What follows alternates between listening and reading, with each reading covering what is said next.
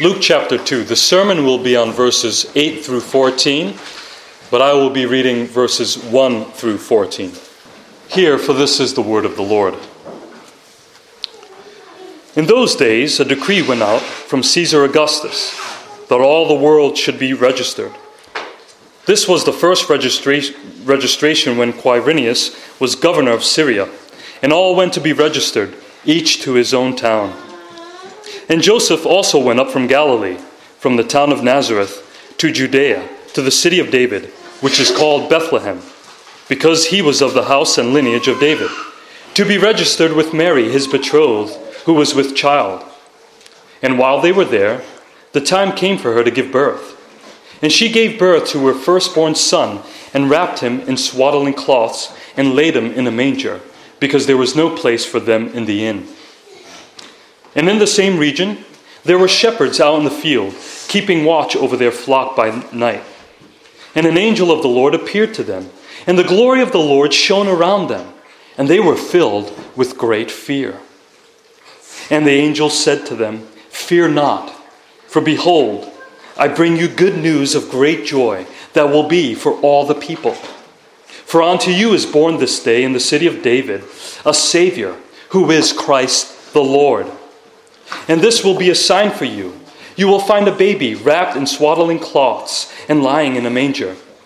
And suddenly there was with the angel a multitude of heavenly hosts, praising God and saying, Glory to God in the highest, and on earth peace among those with whom he is pleased. In the name of the Father, the Son, and the Holy Spirit. Amen. We don't have to live long in this world to realize that it is dark. When I say dark, uh, I don't mean it to be literal. I mean that it is filled with evil and sin. There is spiritual darkness and a lack of self awareness. You can say that for the people of God, it has been a dark world for thousands of years, especially in these days when a decree went out from Caesar Augustus that all the world should be registered. It is ironic how this passage begins with a decree from a corrupt and worldly king when speaking of the fulfillment of a decree that God established before the foundation of the world, and that is the birth of our true King. It is ironic indeed. The name Augustus means venerable or majestic, and how ironic that he is mentioned right before the one who is truly venerable and majestic. But it only gets more ironic as Joseph and Mary, who was with child went up from Nazareth to the city of David, which is Bethlehem, to be registered because Joseph was of the house and lineage of David. And then, when the time had come, she gave birth to her firstborn son and wrapped him in swaddling cloths and laid him in a manger because there was no place for them in the inn. How ironic. The true majestic one, the one who deserves all the riches and the palaces of the world, the one whom the angel Gabriel announced to Mary, the one who she will conceive will be great and we will be called the Son of the Most High. And the Lord God will give to him the throne of his father David, and he will reign over the house of Jacob forever, and of his kingdom there will be no end. This same baby will be wrapped in swaddling cloths as he was born to a common, average family and was laid in a manger. He wasn't wrapped in fine linens or princely garments. He was not laid in a royal crib, nor did he have an earthly throne prepared for his arrival. Instead, he was born where animals would lay and feed. Just imagine the scent of humiliation in that manger. But here the prophecy is fulfilled. The people who walked in darkness have seen a great light. Those who dwelt in the land of deep darkness, on them has light shone. As the people of God are surrounded by darkness in this manger, there is a baby born to a humble family through humble means, who is the light of the world. And around the same time, the light shone again in the same region where there were shepherds out in the field, keeping watch over their flock by night. And an angel of the Lord appeared to them, and the glory of the Lord shone around them, and they were filled with great fear. Notice there are a few things going on here. The angel of the Lord appears to lowly shepherds. He, he didn't appear to the rulers of the world, nor to the king, nor to the elites of society, not even to the religious leaders of the time. No, the angel appears to the lowest of the low, a group of shepherds attending their flock by night. And what a difficult and dirty job it is. But this would confirm what Paul said God chose what is foolish in the world to shame the wise. God chose what is weak in the world to shame the strong. And what Mary sang in her Magnificat He has brought down the mighty from their thrones and exalted those of humble estate. And it says, The glory of the Lord shone around them. Often, when God manifests himself in a visible form in the Old Testament, it is through the angel of the Lord. And he does this for our sake. For our sake, He creates something to mediate His presence. Why? Because we can't see God with our eyes and live. And we wouldn't be able to stand in His presence. We would probably evaporate. But even with an angel as one to mediate his presence, his presence is still seen and felt as the glory of the Lord shone around them, and they were filled with great fear. The glory of the Lord, or the Shekinah glory, is described as a cloud or a fire, but in this case it is described as a great light. As we know from the words of Paul, that God dwells in unapproachable light, and the glory of the Lord gives light to the city of heavenly Jerusalem. That is why it has no need of sun or moon to shine on it. And whenever the glory of the Lord is manifested, people are blinded, or they fall to their knees, or they drop as if they are dead.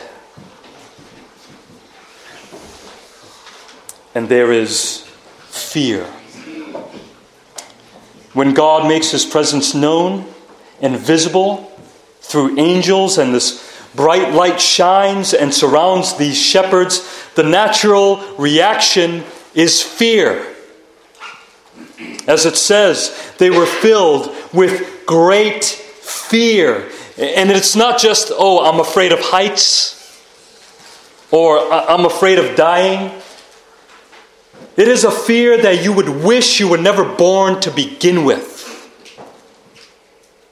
That is the fear that everyone should feel in the presence of God. The only thing you would think of doing is to hide your very existence, even though you know you can't.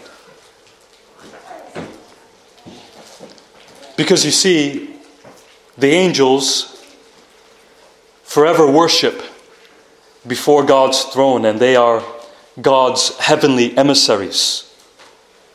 They represent God Himself as they do His heavenly bidding on earth. They communicate messages directly from the throne of God. When they speak, it is to be received as if God is speaking. And in the Gospel of Luke, the angels are the first to proclaim the gospel directly from God Himself. Uh, since it was God Himself who first proclaimed the gospel in the Garden of Eden. after the fall that the offspring of Eve will one day bruise the head of the serpent. And it is in this occasion of this offspring's coming that the angels came to these lowly shepherds. So, as they were quaking in their boots or sandals, a message is given to them from the throne room of God. The first two words that come from the angel sets the tone for the entire situation. It sets the tone for the entire message they have to proclaim. He says, Fear not. These are words of comfort.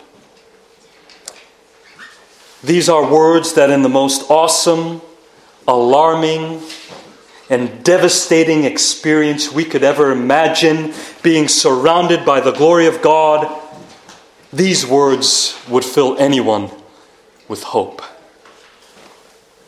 Fear not. Take a breath. Don't pass out just yet. I never personally counted, but it's, it is said that these two words in some variation occur 365 times in the Bible. Think of all the times that Jesus says it to his disciples, like when they saw him walking on water, or when John sees Jesus for the first time in Revelation and fell at his feet as though dead. Jesus said to him, Fear not. I am the first and the last and the living one. The angel, much like Jesus, says, Fear not. And he goes on to explain why they shouldn't fear. He says, For behold, I bring you good news. And this message of good news is both announced as well as sung in a praise of exaltation. This good news is described here in three ways. It is good news of great joy, good news of a Savior, and good news of peace. First, the angel says to the shepherds, Fear not, for behold, I bring you the gospel, the good news of great joy that will be for all the people. Here is the free offer of the gospel, given not only to the shepherds and not only for the Jews, but it will be for all the people. This message is for all the world to hear because it is good news for all people. And this good news is not of great fear, uh, as they were feeling, but it is of great joy as the shepherds were trembling in fear and as the world lay in darkness and sin, this announcement is to bring great joy to sinners. Sinners who have been oppressed by their own sin. This news even reaches to the ends of the earth and drew the unlikely visitors, such as the Magi, as they rejoiced exceedingly with great joy. Because while in this world, there is no joy. Look at the world around us. It seems to be falling apart. There is hatred, violence, anxiety, depression. There is thievery, disobedience to parents, ungratefulness, deceit adultery, slander, murder, both within and out of the womb. There is idolatry, using the Lord's name in vain. There is covetousness, meaning you're always craving or wanting something that is not yours. Uh, but this is what the world says we should indulge in. Because they will tell you, and they are convinced that through these means, the world is full of joy. But it is a superficial joy, it is a surface level joy. It is a joy that finds its roots in sin. It, it finds its roots in all of us. Because sinners love to sin. There is the joy of transgressing the law of God and then boasting about it. There is the joy of indulging in our own flesh and whatever entices us, we give into. Uh, there is this joy that is fleeting and it is all passing away, slipping through our hands, yet we always chase it. Think of the love of money and what people do for money. I'm not just speaking about uh, desperate poor people, I'm also speaking of those who already have everything and still want more. There is a constant wanting and trying to fill life with superficial joys. We fill our lives with false hopes of happiness. Like, oh, it would be nice to pay off all my bills and my debts, or to be completely healthy or even young again. Oh, if I can only go back in time, things would be different. Would they really? But these surface level joys can only go on for so long before it is all but darkness and grief. Our bodies can only consume so much junk food for so long before it crashes. It's funny how kids don't think so.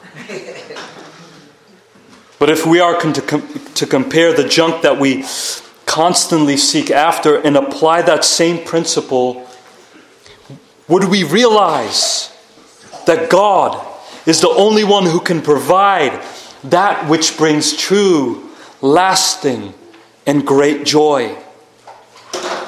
That is the essence of this proclamation that the angel is announcing here. He is saying, You are in darkness, sin, and misery. But behold, I bring you good news of great joy. We need joy at this moment, don't we? We can all use a bit of joy. But this joy is not earthly, it comes from heaven.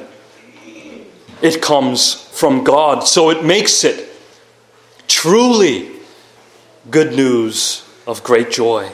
Why? Because, secondly, this is good news of a Savior.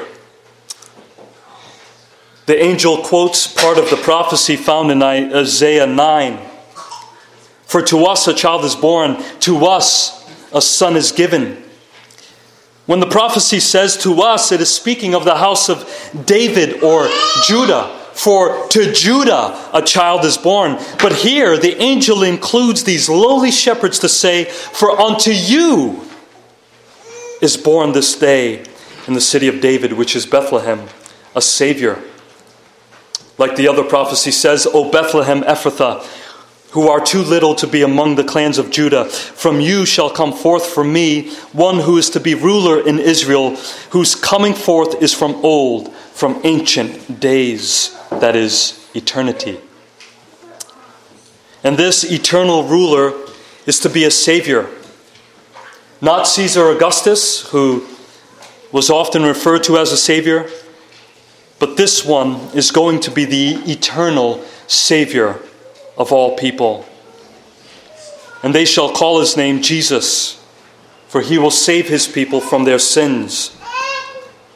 All the misery and darkness that the people of God were surrounded by was due to the reality of sin.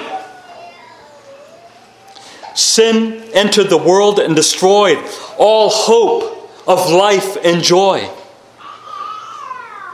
But this Savior will come to restore hope, love, and joy.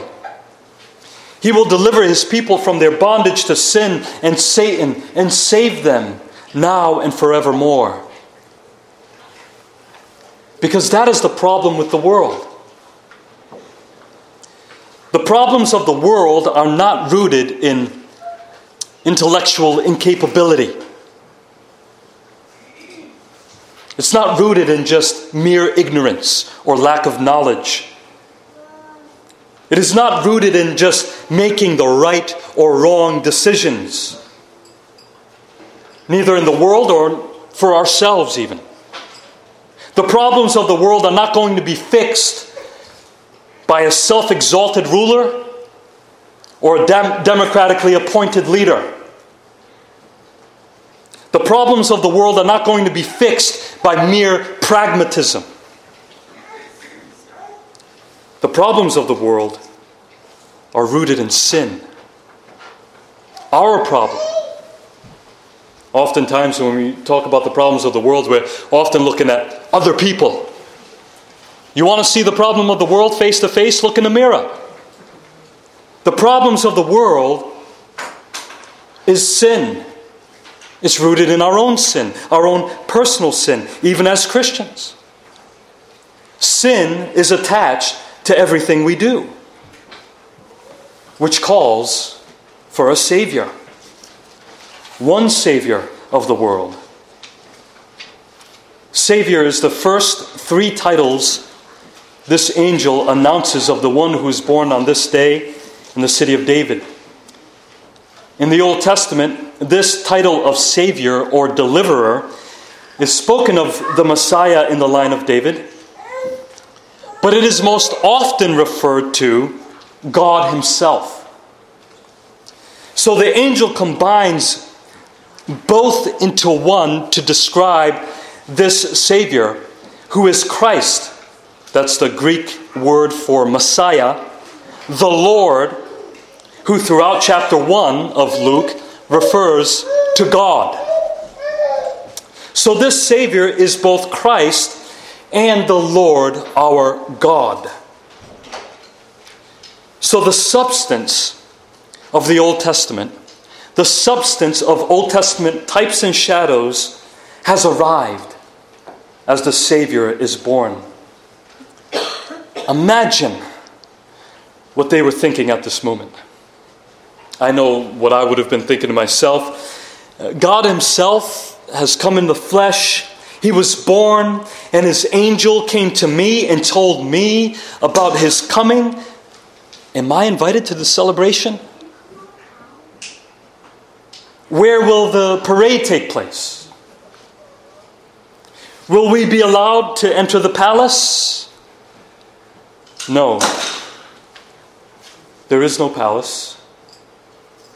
Not here on earth, at, on earth at least. But there is a sign from heaven. The same sign given to the house of David in Isaiah 7. Therefore, the Lord himself will give you a sign. Behold, the virgin shall conceive and bear a son. He told them their sign. He said, The exalted one, the king of creation, the one who deserves all glory, honor, and power. He will be where you will find a baby wrapped in swaddling cloths, cheap cloths, and lying in a manger. It, is not a palace. There will be no throne or crib made of gold. There will be hay. There will be animals. There will be a manger where those animals eat. And at least they don't have to worry about what they have to wear. Our God took on flesh and entered into a, in a state of humiliation. He'd emptied himself by taking the form of a servant, being born in the likeness of men, and being found in human form, he humbled himself. When we think of the word humiliation because of the culture around us and maybe how we were raised, don't humiliate yourself, we think of negative connotations. And when we think of the fact that Christ entered into the beginning of his humiliation at this point, we forget that it was for good. It was for our good. Because when the fullness of time had come, God sent forth his Son, born of a woman, born under the law, to redeem those who are under the law, so that we might receive adoption as sons. For he humbled himself by becoming obedient to the point of death, even death on a cross. He became a child so that we may become God's children. And also, we forget that God was not obligated to humble himself for our sake. We made our beds, we dug our ditches and our graves, but our Savior came to lay in them for us. He came to suffer and experience the human limitations of even a baby. Imagine that. It's something we can never comprehend. The immutable, changeless, and all powerful God takes on mutable flesh who had to be carried, fed, changed, washed, and clothed as a powerless infant. It's unimaginable. It makes you want to say with Paul, Oh, the depth of the riches and wisdom and knowledge of God. How unsearchable are his judgments and how inscrutable his ways. You can never explain it.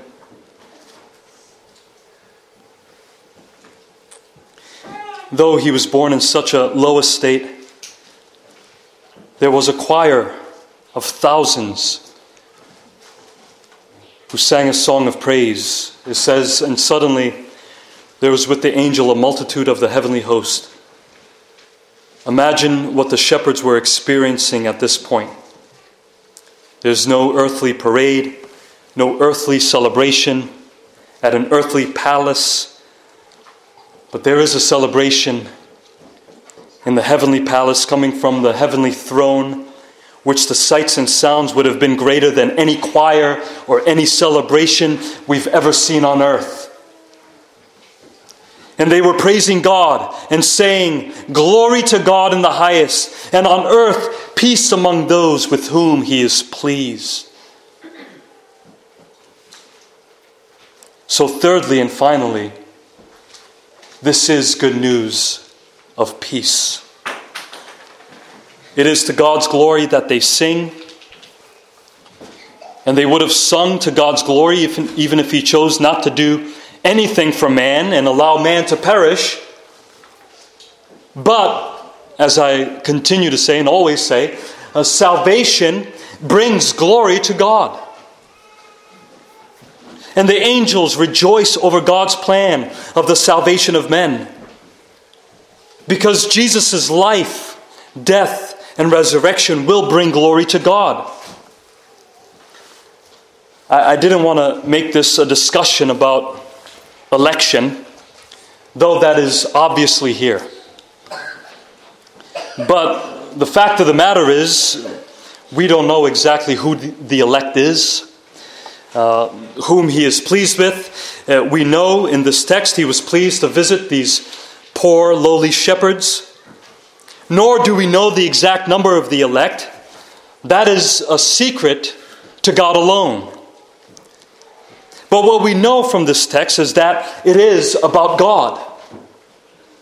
It is about His glory, and it is about the good of His people. God is a loving God. Do not allow the world to distract you from that truth. He is loving and gracious. While the world will say he is unfair and how could he send people to hell? Well, the real question is how could we offend and sin against a holy and gracious and all compassionate, loving God? He has all the rights within himself to allow us to live in misery, sin, and darkness, and then perish for eternity. But instead, he shined a light. He shined a light in Bethlehem 2,000 plus years ago. and he brought peace to men. And Jesus confirms this when he said to his disciples, and he says to us, Peace I leave with you, my peace I give to you. Not as the world gives, do I give to you. Let not your hearts be troubled, neither let them be afraid. In me you have peace. In the world you will have tribulation, but take heart, I have overcome the world. And he overcame the world for us. Do you have this peace? Because this is the peace that God has brought to men. That is peace with God. In Christ, you are no longer his enemies. Now, this peace doesn't mean that you'll never have turmoil or troubles, that you'll never suffer, that you'll never feel anxious, that you'll never be bothered by the way things are in this world. It doesn't mean that you'll never lose a loved one close to you. It doesn't mean there will never be wars in this world. But whatever is going on, you have peace with God through Jesus Christ. And Christ accomplished that peace for us on a cross as he died to bring us peace with God. This is truly good news. It is good news of great joy. It is good news of a Savior who brings good news of peace. You will hear a lot of good news in your life. The good news of a baby on the way, the good news that the cyst wasn't cancerous, the good news that the cancer is gone. But this is the most important and the greatest news you'll ever hear in your life. It is the best news that anyone can offer. For unto you is born a Savior who is Christ the Lord. He has been given to you, and now you are His, and He is yours forevermore. Amen.